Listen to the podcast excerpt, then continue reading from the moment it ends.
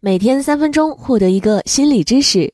本文由一心理翻译社授权发布，作者 Jacky Miller，翻译胡梦洁。我是一心理主讲人杨朵儿。很多研究表明，触摸，尤其是拥抱，能带给我们很多健康的益处。下面有九个理由让你爱上拥抱。一、拥抱有助于减少压力，增强免疫系统，预防疾病。压力会使免疫系统功能减弱，引起感冒和其他疾病。而在二零一五年的研究当中，卡内基梅隆大学的研究者发现，是一种缓解压力和压力引起疾病的有效方式。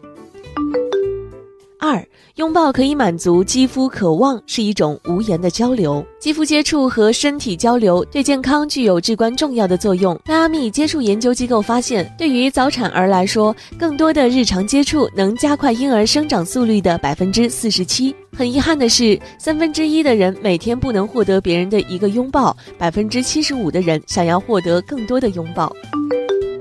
三、拥抱可以增加血清素，提升愉悦感，缓解抑郁症状。血清素是一种神经传递素，被称为快乐荷尔蒙，因为它能够让人感到更多的愉悦、放松以及自信，还管理着情绪和调节肠胃。拥抱有利于释放血清素，提升快乐情绪，缓解抑郁症状。在高水平的血清素状态下，人不容易感觉到饥饿，睡眠质量也会上升。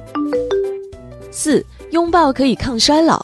除了增加血清素，拥抱还能增加我们释放催产素的能力。催产素在维持身体健康、肌肉水平、机体自愈等方面都起到很重要的作用。所以，拥抱可以让我们保持年轻，维持肌肉力量。另一方面，催产素也能够促进神经系统的镇静，缓解焦虑，释放轻松的感觉，降低血压，舒缓心跳。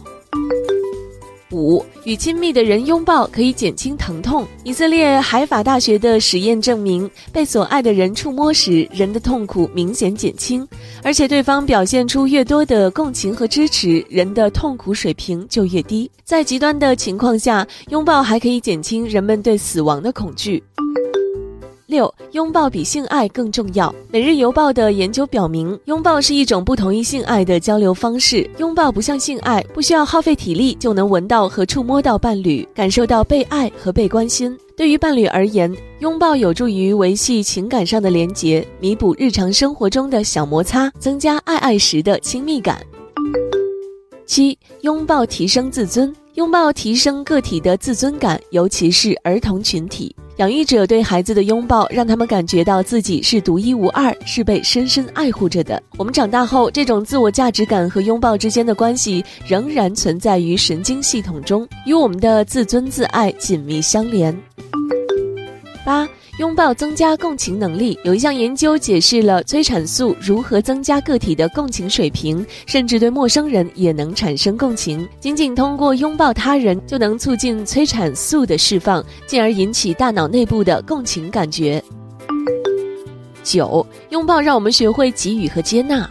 拥抱是一个相互的动作，我们给予拥抱的同时，也获得他人的拥抱。在拥抱中，我们意识到给予和接纳有着相等的价值。心理学家 Virginia Satir 曾经说过：“我们每天需要四个拥抱来生存，八个拥抱来维持健康，十二个拥抱来成长。”现在你对拥抱的好处有了一定的了解，赶快告诉身边的朋友，然后给他们一个大大的拥抱。以上就是今天的分享，这里是一心理三分钟心理学，喜欢请分享给小伙伴，在公众号心理公开课后台回复打卡即可获得个人专属知识卡片，累积打卡次数还能每周免费领书。我是杨朵儿，明天见。